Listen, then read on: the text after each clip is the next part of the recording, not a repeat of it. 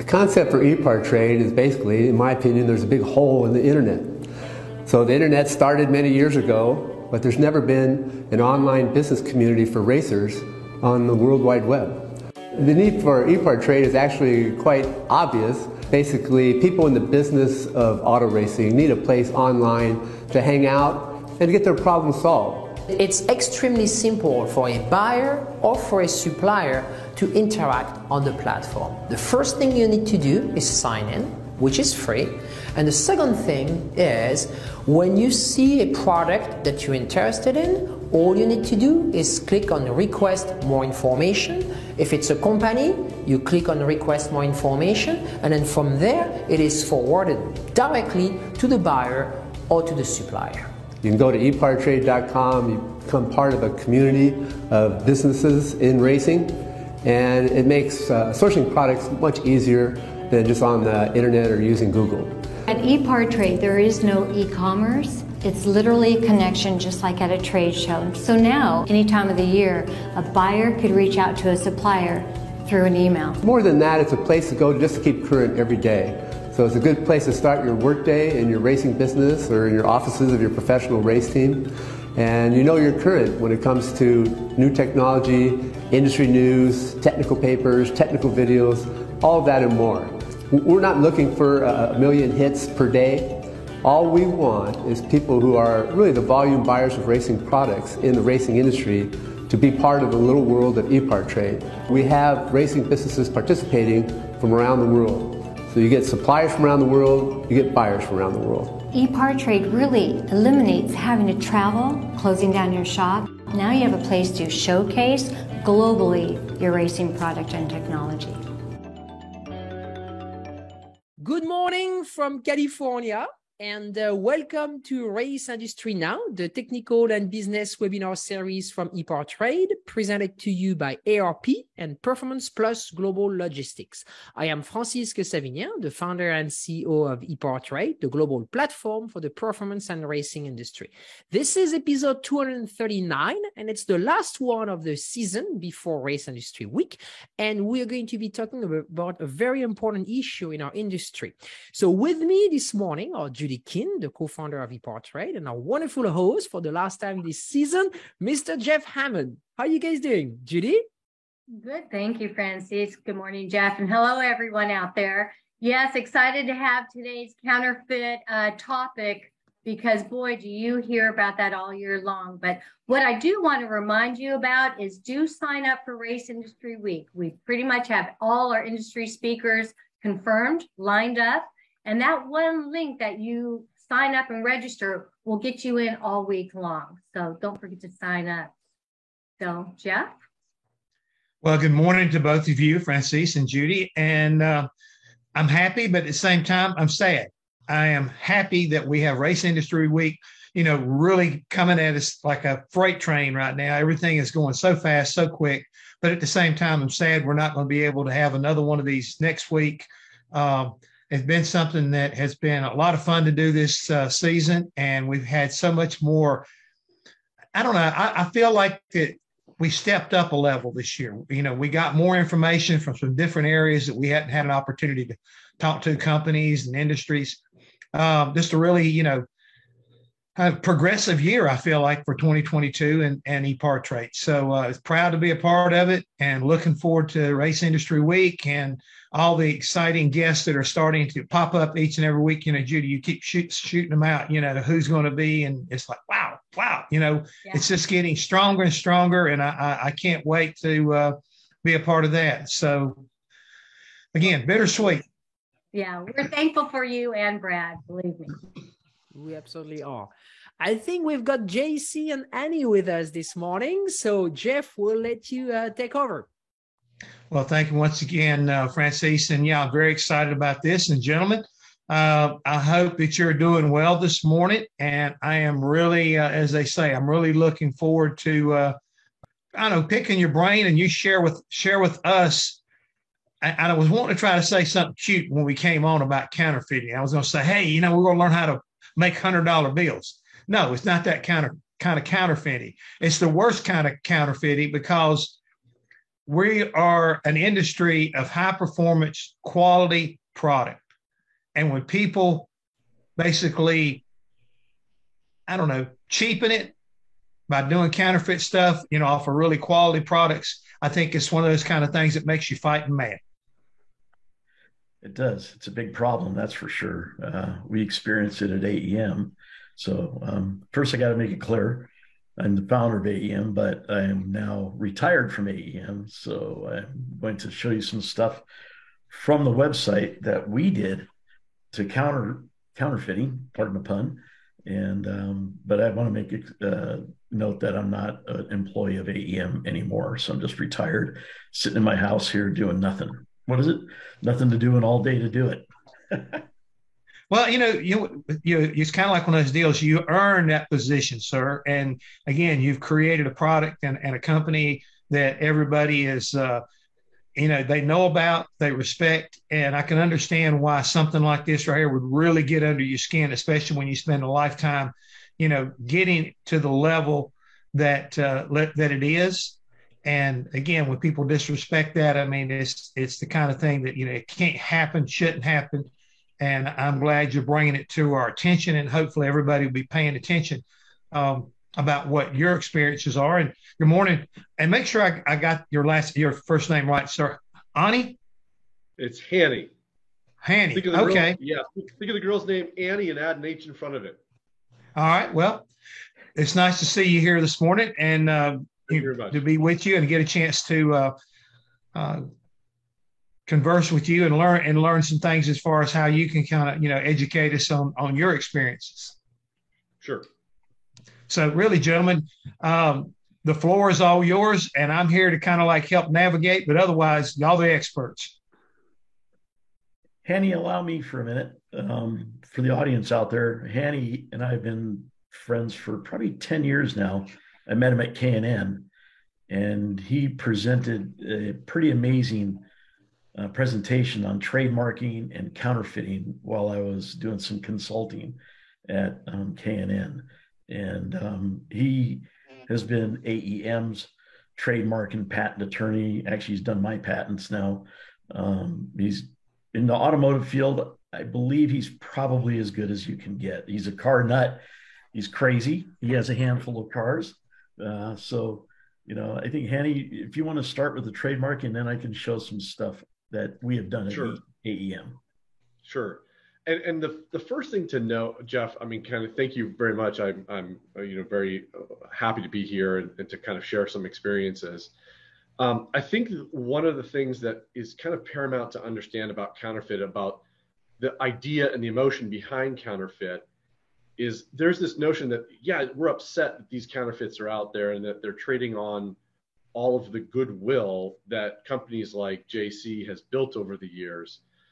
Um, one of the biggest issues that sometimes isn't addressed is the safety concerns that go along with counterfeit products, right? Which is, it's, great you can put your name on a product, probably inferior product, cheaper product, but the the the, the reality of this is really that the safety concerns are of utmost paramount. So you, you, think about things like an airbag, for instance, which is you can go buy a counterfeit airbag somewhere online. The problem is, is that airbag built to the same specs that an OE would have done, uh, or one of the tier one suppliers would have done, and generally they're not. And so you've got safety concerns with if you're in an accident and you've got an airbag that goes off and it's a counterfeit airbag you've got you know serious injuries that can result from that.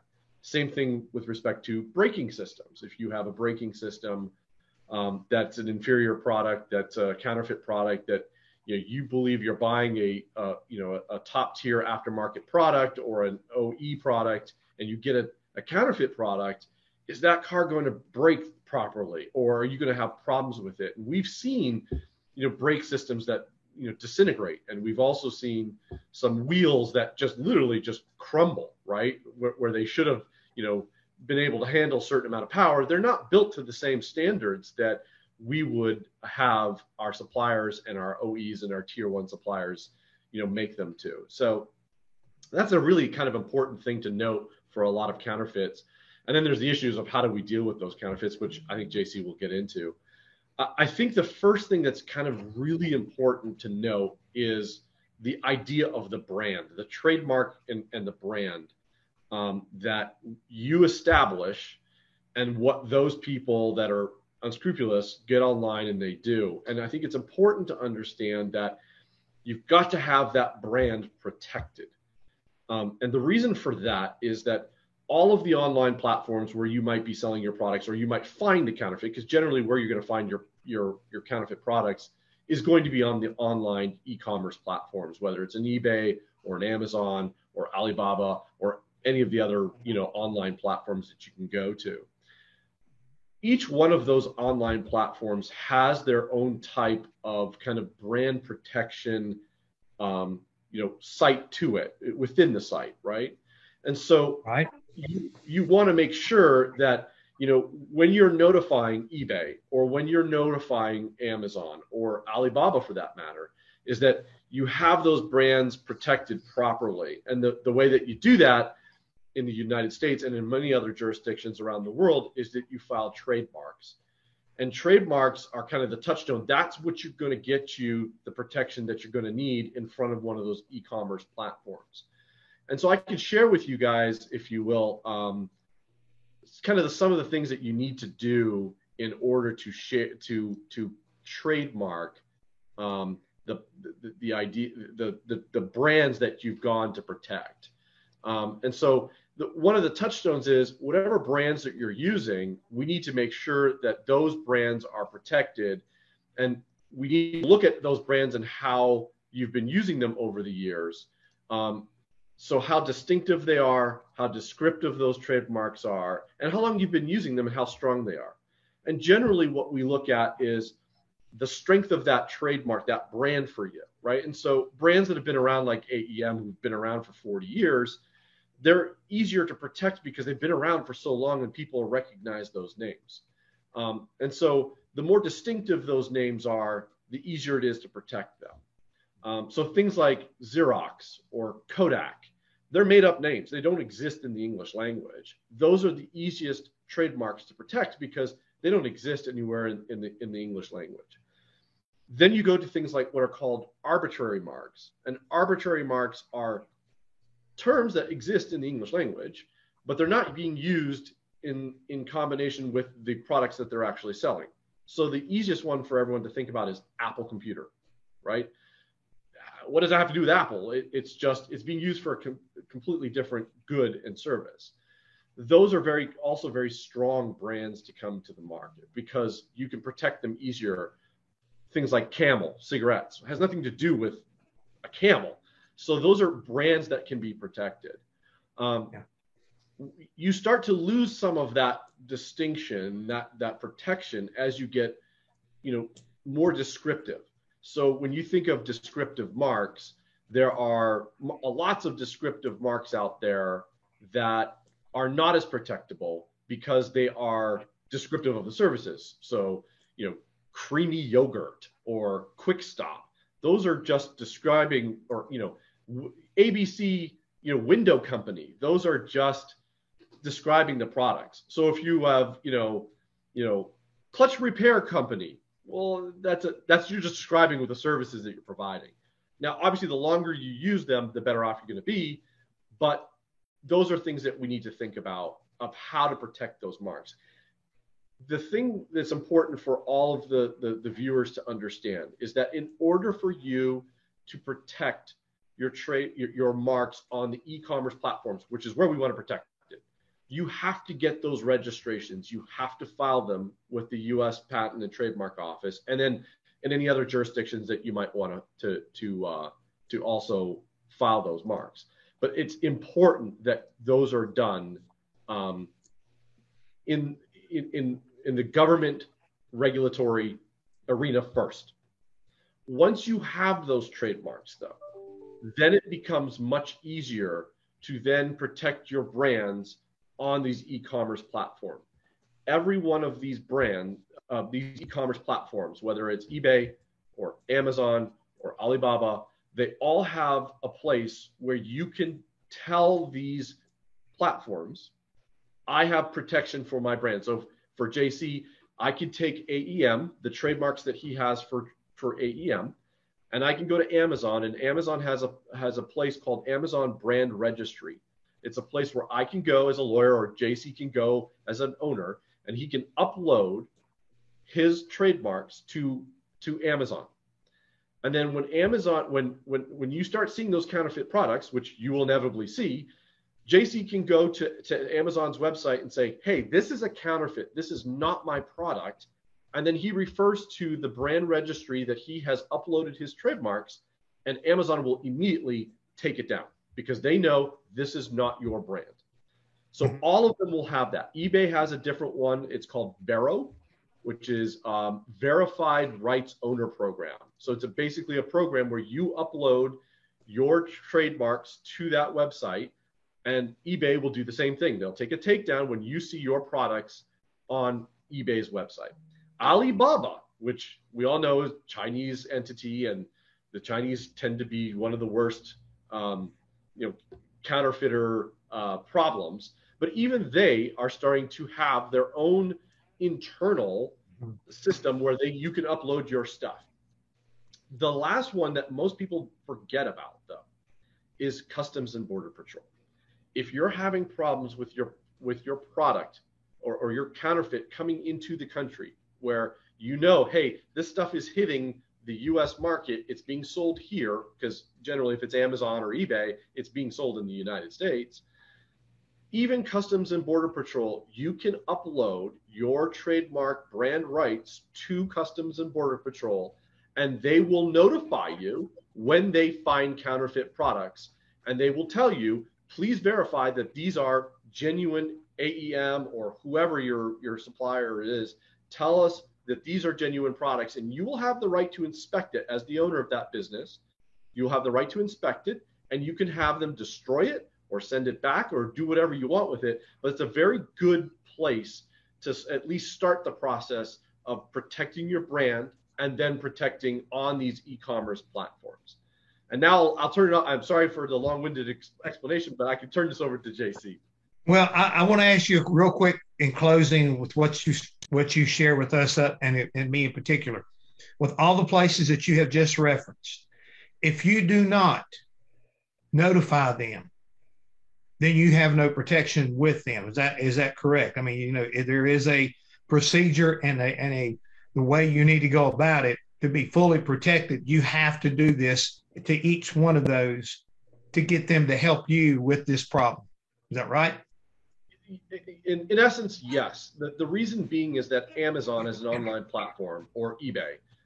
They don't want to get involved in these types of disputes because they don't know who's right and who's wrong, right? Right. So, so generally, they want to be able to protect themselves by saying, hey, if we have, if there's no notification that you are a brand owner or you have these rights or that you know that this is a counterfeit, they're not going to do a takedown. They're not. They're probably not going to do anything with it. They'll say, "Thank you for the inquiry. We'll look into it," and that's it, it goes into the ether.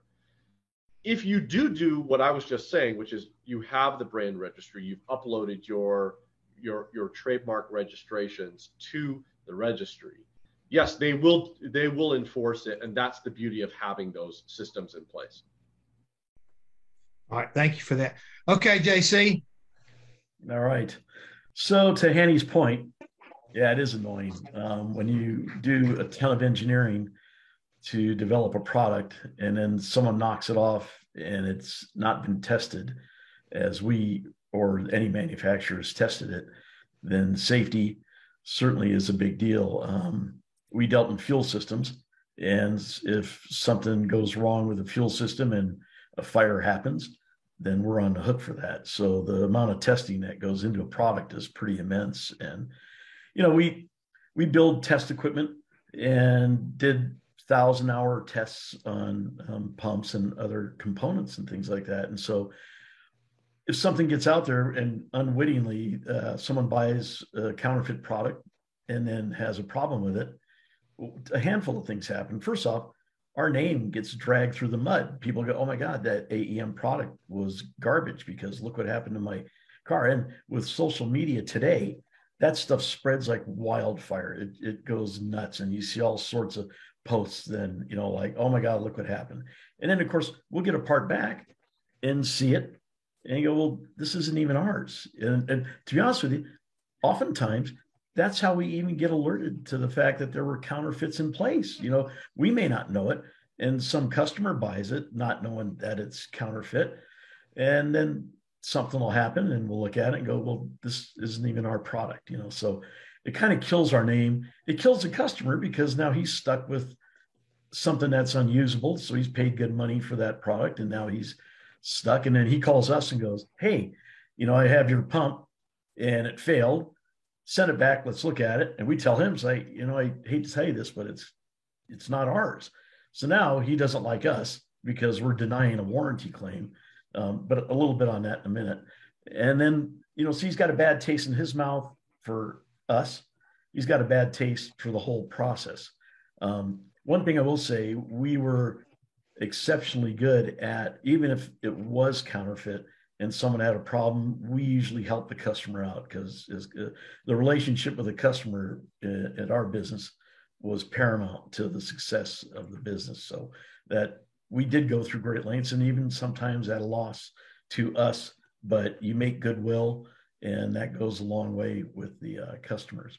Um, we do a lot of testing, and I'm going to share a screen. I'm going to show you. It's a video. I'm not going to run the video, but I invite people to watch it. And this particular one happened to deal with fuel pumps, although we had counterfeit gauges.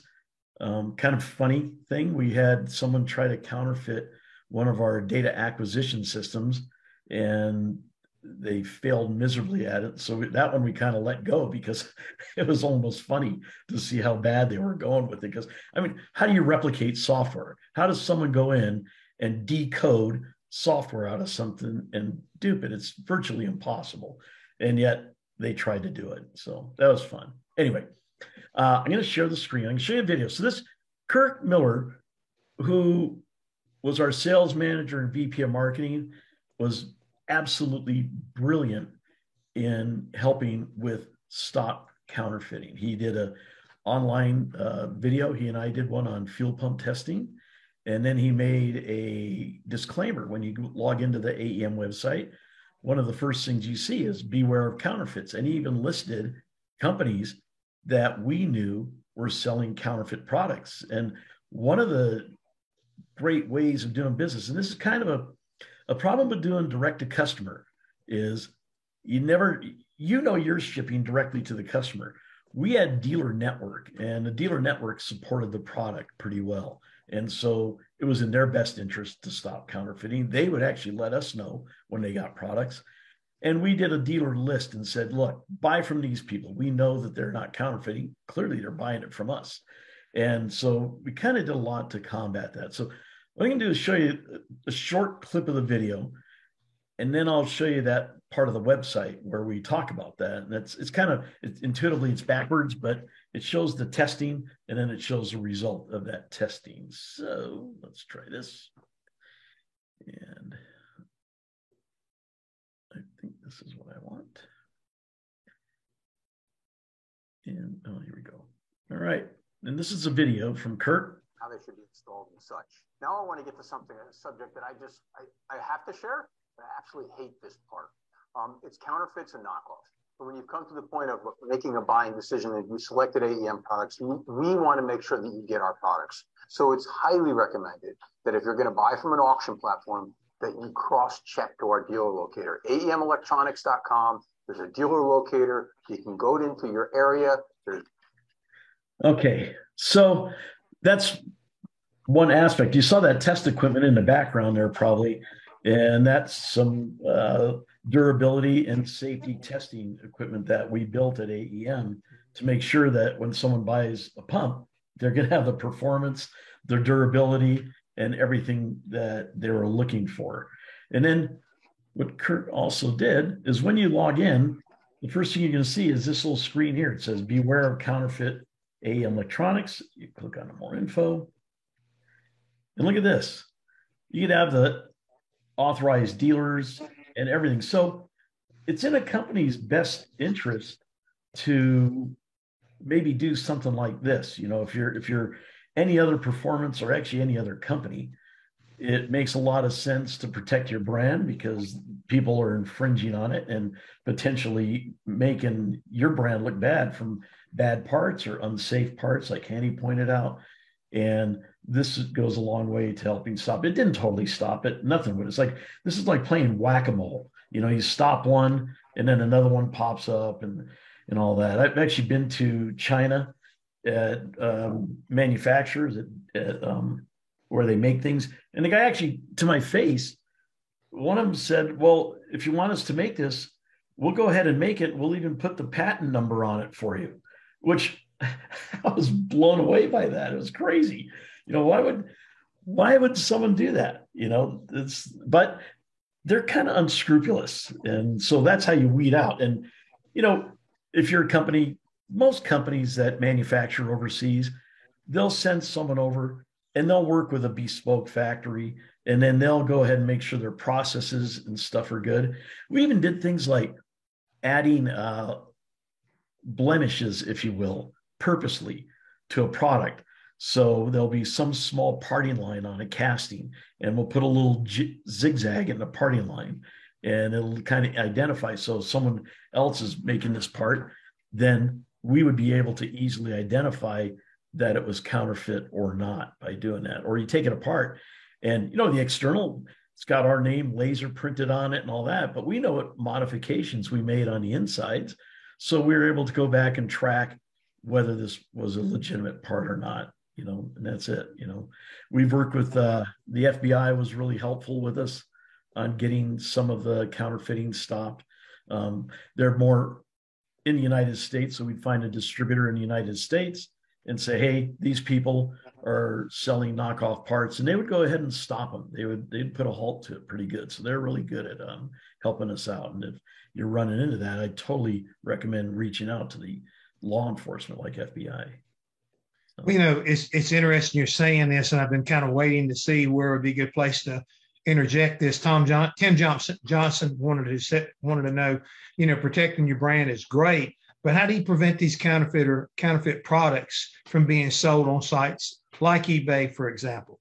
Um, and I think, and he says it's a big problem, which obviously it is, but it's almost like in some of our other information that you were sharing with me and Judy and Francis before we did this show, you know, if it's too good to be true, it mm-hmm. probably is. I mean, there's a reason why a product like yours has a price on it that you say, oh man, that's expensive.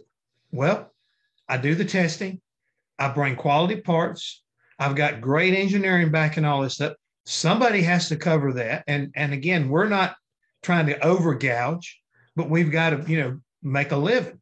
So when somebody is undercutting you, not by a few cents, but by 10, 20, maybe a hundred dollars, I mean, hello. I mean, you talk about red flags. There should be a red flag going up saying, why is this company this way and how can they do this? I mean, we talk about, well, they sell a lot more volume. Well, the reason why they're selling more volume is because they are cheap and they ain't got caught yet. I mean, a real simple deal. I mean, it's we run into it even here in within the NASCAR racing world when you go to the racetrack and, and drivers have got T-shirts on a, a, a trailer that they endorse and their their sponsors and, and their owners are a part of, and yet people try to counterfeit them and they stay just off of the track the uh, racetrack property and they walk around selling T-shirts, you know, to somebody and nobody's you know making profit off of them. I mean, it, and it's amazing the gall that some people have knowing that hey, that's not uh, a Chase Elliott legitimate T-shirt. That's something that somebody did in their basement and came out here to the racetrack to sell 30 or 40 of them and turn, you know, a quick thousand dollars and then go back and make some more if they're lucky. So, I mean, this is something that is going on. And I don't know how you address totally, you know, Tim's question, but it seems to me that don't back them for one. And at the same time, when you see something that's questionable, notify either eBay or the company that, you know, is competing against yours. Is that is that part of it? It is. It is. And and we've had a lot of customers. Um, you know, the, the great thing for us has been we've got very, very loyal customers and they would bring it to our attention when they would see something, even third party, they would say, Hey, this people over here are selling for, for a couple of reasons. Think about it. If someone is selling a counterfeit part that they're buying a legit part, that person's digging into their business. So it's in their best interest to let us know about that. And if we treat our customers right, they're going to usually treat us right. They, you know, for the most part, our customer and us have had a fantastic relationship. So I, I like that synergy, and they they do bring it to our attention. The com, you're never going to beat it all. I mean, it's impossible. You, you shut down one, and the next one pops up. You know, I've been to China, and the amount of products that were represented to be manufactured by these various companies, I, I was pretty blown away. You know, because it's like, wow, this is not theirs, but here they are making it, saying they make it for this company, when you know darn well they don't. You know, um, it's gall. It's a good good term, Jeff. Is they have a lot of gall to do that stuff. I don't think they care. I mean, clearly they don't care. So um, I don't know how we're going to stop it. You, you talked about uh, like the T-shirts and stuff.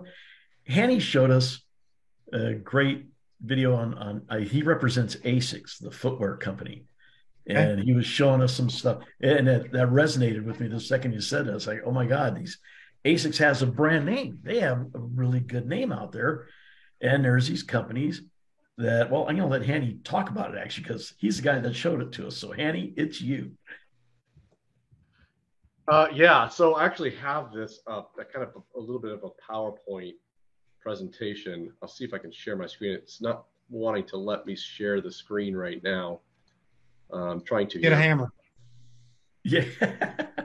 What's that? Shotgun works good. Get a hammer. Yeah, right.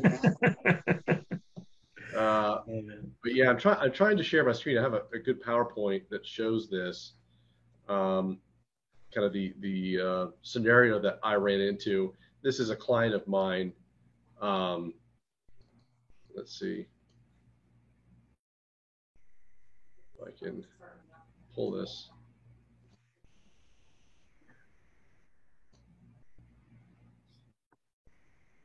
Yeah, right now it's not letting me share my screen. Um, but there we go. There you go. Right. Go to uh, page 20. I want to say it's 22 of that.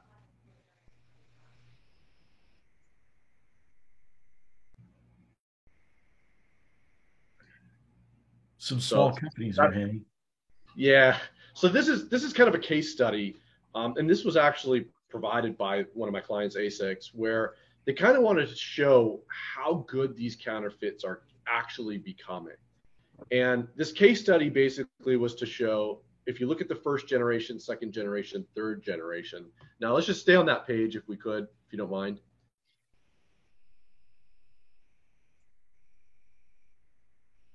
It's a big PowerPoint. Yeah, this is a, this is a longer one. It is.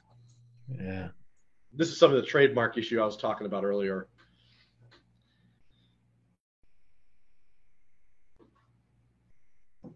So here we go. There it is. So th- that's a case study on basically how, how bad these have gotten. So if you look at the first generation, you'll see on the back of that black shoe, it has a little thing that says fashion, which Asics would never put on their their their their, their you know on their on their product. But then you see the second generation where it seems like it's more fully copied, and then the third generation is obviously it's counter they counterfeited everything. Like they don't even try anything, and now they've they've moved past the counterfeit part and into kind of making their own brand. You go to the next page. So basically, where they keep going there, what they start off with is this is kind of how they display it. Keep going. Um, their first generation is this kind of chaotic first you know generation in the streets you know nothing to it really. You know it's a counterfeit product.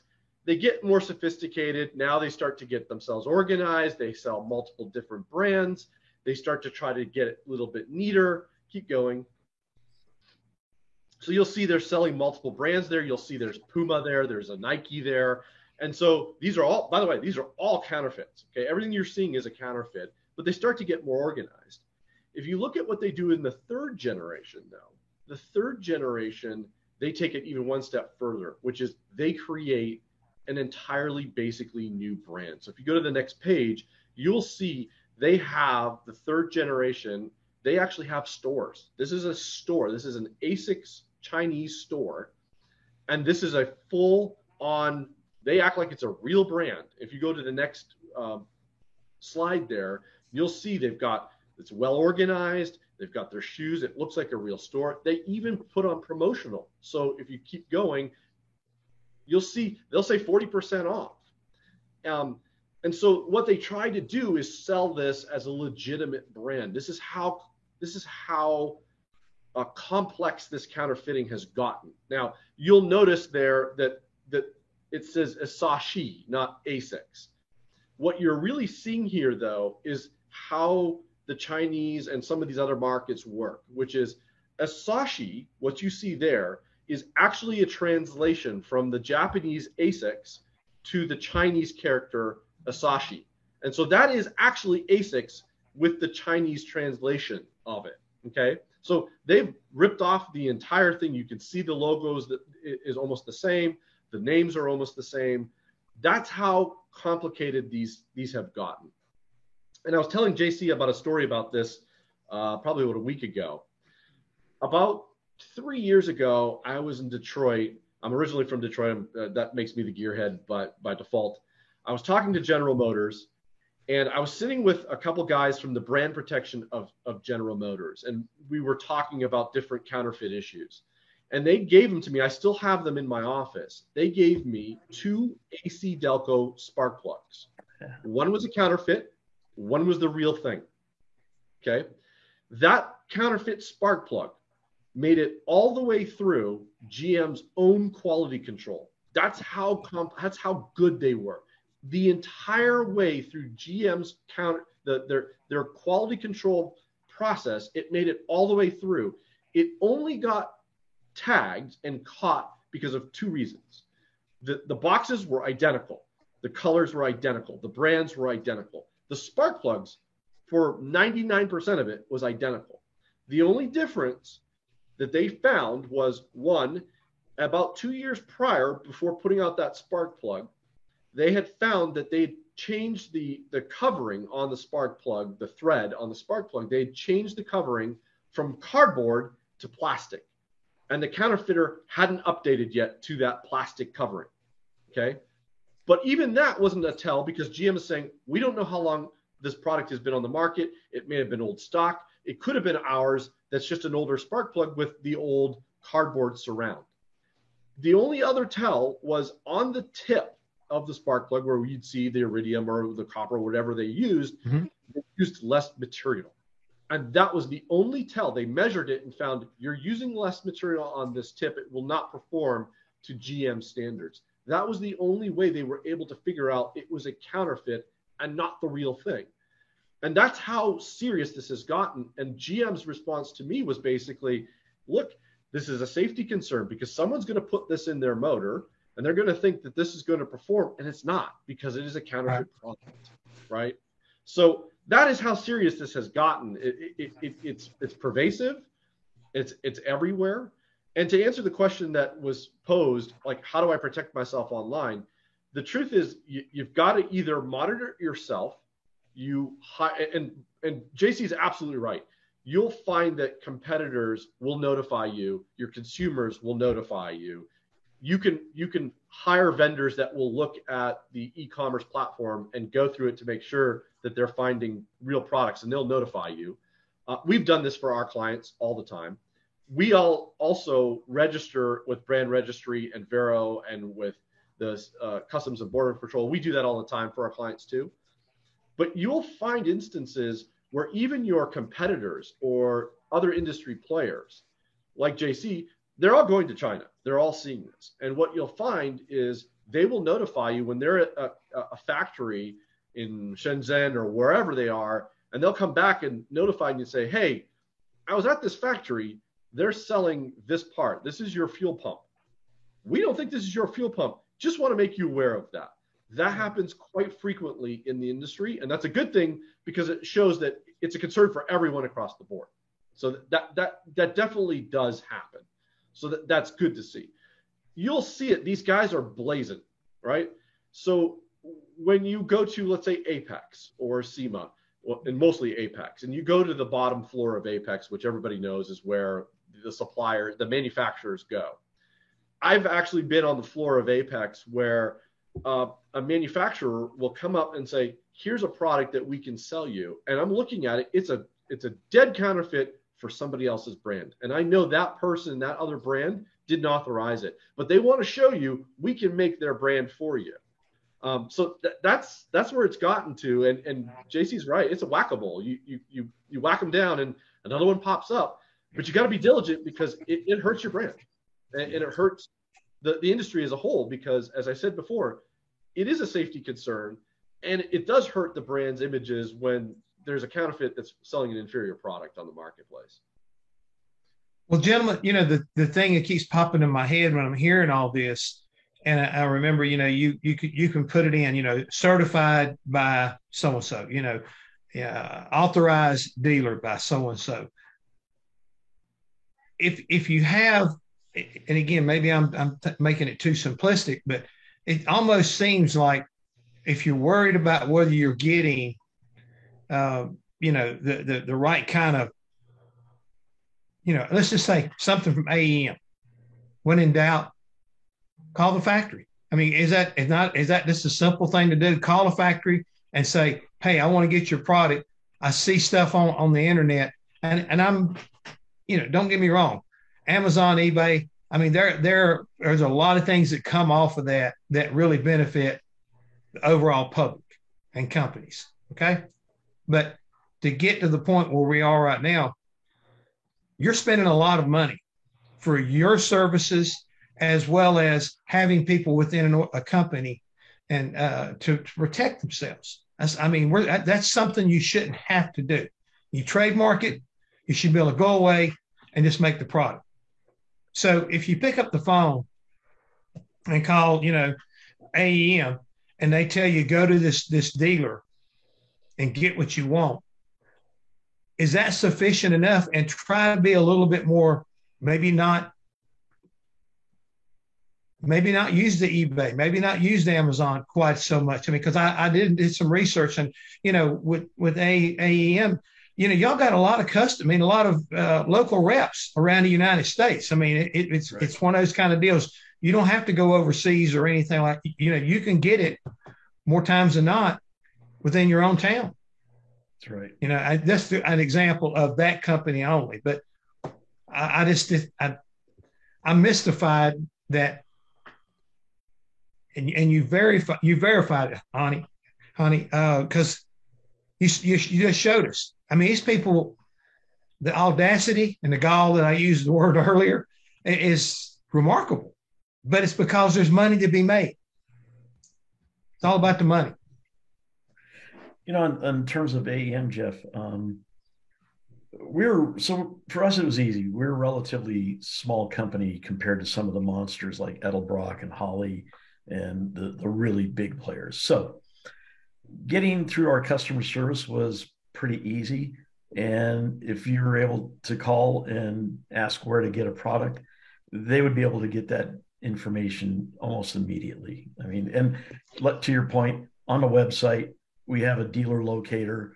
Those are all dealers that are vetted out by us. Um, so it, it was good for us you go eat to be honest with you ebay was probably the worst offender. They were cooperative. They were really good at, at when you brought it to their attention they were decent. But it's like a giant uh, wild west out there when it came to putting counterfeit things on ebay.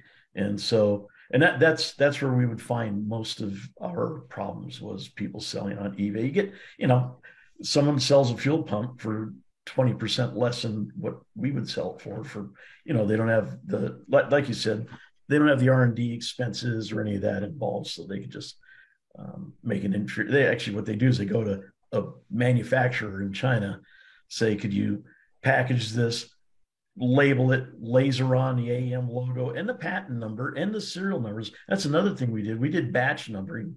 So we were able to do batch numbers and see what modifications were done in what batches in order to identify, you know, if it was ours or not, but they would start copying the serial numbers and they would miss maybe the modification we made, but they'd have our serial and date codes on there and all that stuff, you know. But that helped us find a lot of counterfeiting too. You know, it's it's incredibly destructive. Any, in any business, counterfeiting is horrific. It, the, the other question is uh, for both of you: Is it if you're a company and you run into this right here, do you have a legal recourse? I mean, you've already said you can have somebody look at the product, so that's not mine, destroy it. But can you go back after them for lost monies if that? It, can you do that? That's you, yes, man. You yes, yes, you can, and we have.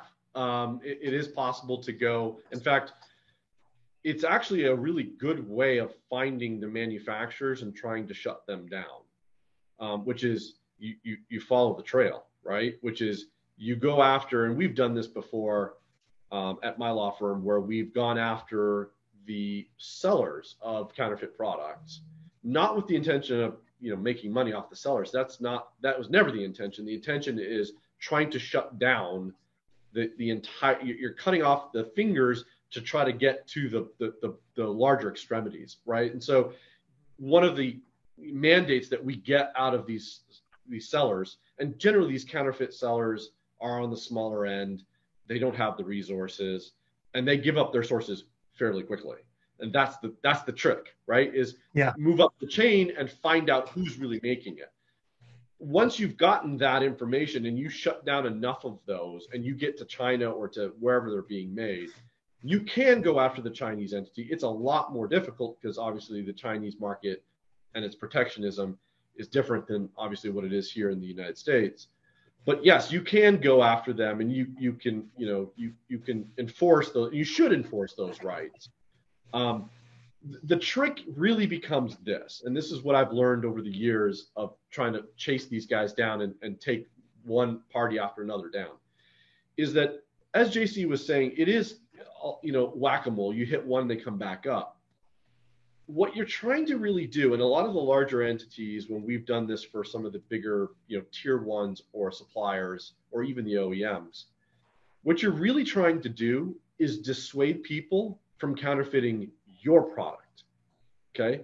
Because what they realize is that if you're judicious about enforcing your trademark, your brand rights, your your your intellectual property, what they realize is this ain't worth it for us we, we yeah. don't want to copy AEM's fuel pump. Why? Because we know they're going to come after us. So yeah. let's find some other entity that we can go after that's not going to enforce its rights.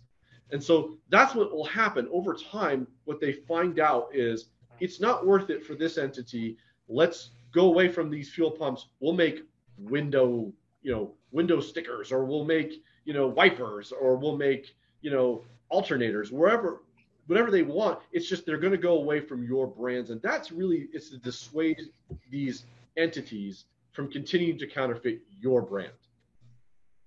Yeah, you know, a good place to uh, get some of that also is like at AAPEX with the SEMA show, where all the manufacturers from overseas are over there, or you go to the Frankfurt Auto Show, and, and it's amazing the the massive amount of companies that are knocking off all sorts of products in the automotive industry. It's uh, it's unbelievable. It's a shopping uh, place for people to go buy knockoff products.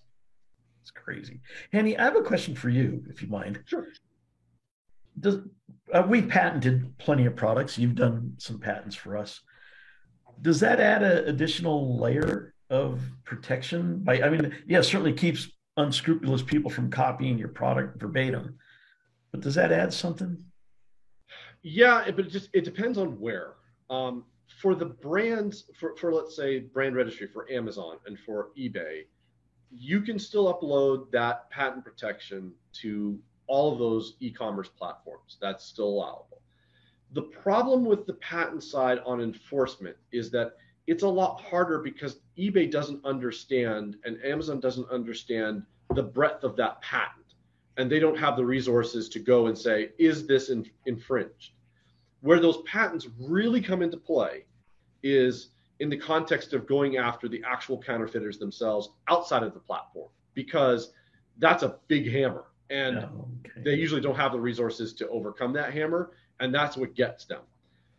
The other part of this equation is that the patents, a lot of times, depends where they are filed because there are certain jurisdictions like Germany, for instance, that are statutory, which means, you know, it's, it's, you're, you're going to have a bigger problem in Germany if you're a counterfeiter because of the way their statutes work, their, their patent statutes work. So yes, it does have a, a great effect. Um, and then there's things like copyrights in China, for instance, which are very enforceable. Um, and so what we do a lot of times is we copyright a lot of the brands in China because it's easier to enforce them in China under their system. So there, there are a lot of different kind of avenues that that you can go down to protect your brand and to protect your product and the patents are, a great one, especially for you know going after someone for really counterfeiting your product. Yeah.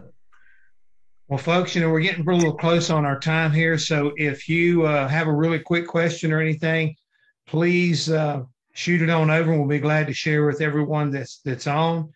But there again, if not, uh, I am sure these gentlemen have ways to be contacted and maybe they can do follow up questions that uh, we didn't get to address today. Certainly. Happy to help. Well, th- thank you very much, uh, uh, you know, Annie and, and JC, and thank you, JC, for putting this event, uh, uh, this webinar together. Uh, you know, JC has been a big friend and supporter of us since the beginning, and so uh, that was something that he thought was very important to address, and it's a very mm-hmm. important issue. So, Annie, thank you so much for for for you know joining us today. And this is our last episode of the season, and this webinar has been recorded. It will be posted posted uh, on the ePartTrade platform later today, and we'll distribute it through our newsletter and social media channels. We're going to take a few weeks uh, off the air uh, to get ready for Race Industry Week. We will be back live on Monday, the 28th of November at 6 a.m. Pacific. We'll be live for five days, 55 hours, nonstop. And then the webinar series, the weekly webinar series, will go back on uh, early in uh, uh, January, early in 2023. So oh. thank you uh, very much uh, for being with us today. Thank you for being with us this whole season, right? Uh, big thank you to you, Jeff and Brad and uh, everyone at ePartTrade. And uh, thank you, the audience, for, for, you know, believing us and, and, uh, and using this platform. Thank you very much. We'll see you in November. Thank you, guys. Thank you Bye-bye. for having us. Ciao. Registering on ePartTrade is easy. To start, click on the Join for Free button on the homepage. First, search your company to see if it's already in our database. If you see your company on the list, click on it to select it. Then, choose Claim Company if you are one of the decision makers, an owner, marketing person, or main company contact. Or choose Join Company if you are an employee, and press Continue. If you couldn't find your company in our database, select Register a New Company. On the following page, fill out your name, email, phone number, job title, and choose a secure password. If you chose Register a New Company, you'll need to choose your business type. Select Supplier if you're looking to display products or services and connect with buyers. Choose Racing Business if you're looking to source new parts and connect with suppliers. Choose Race Team if you own or are a member of a professional race team.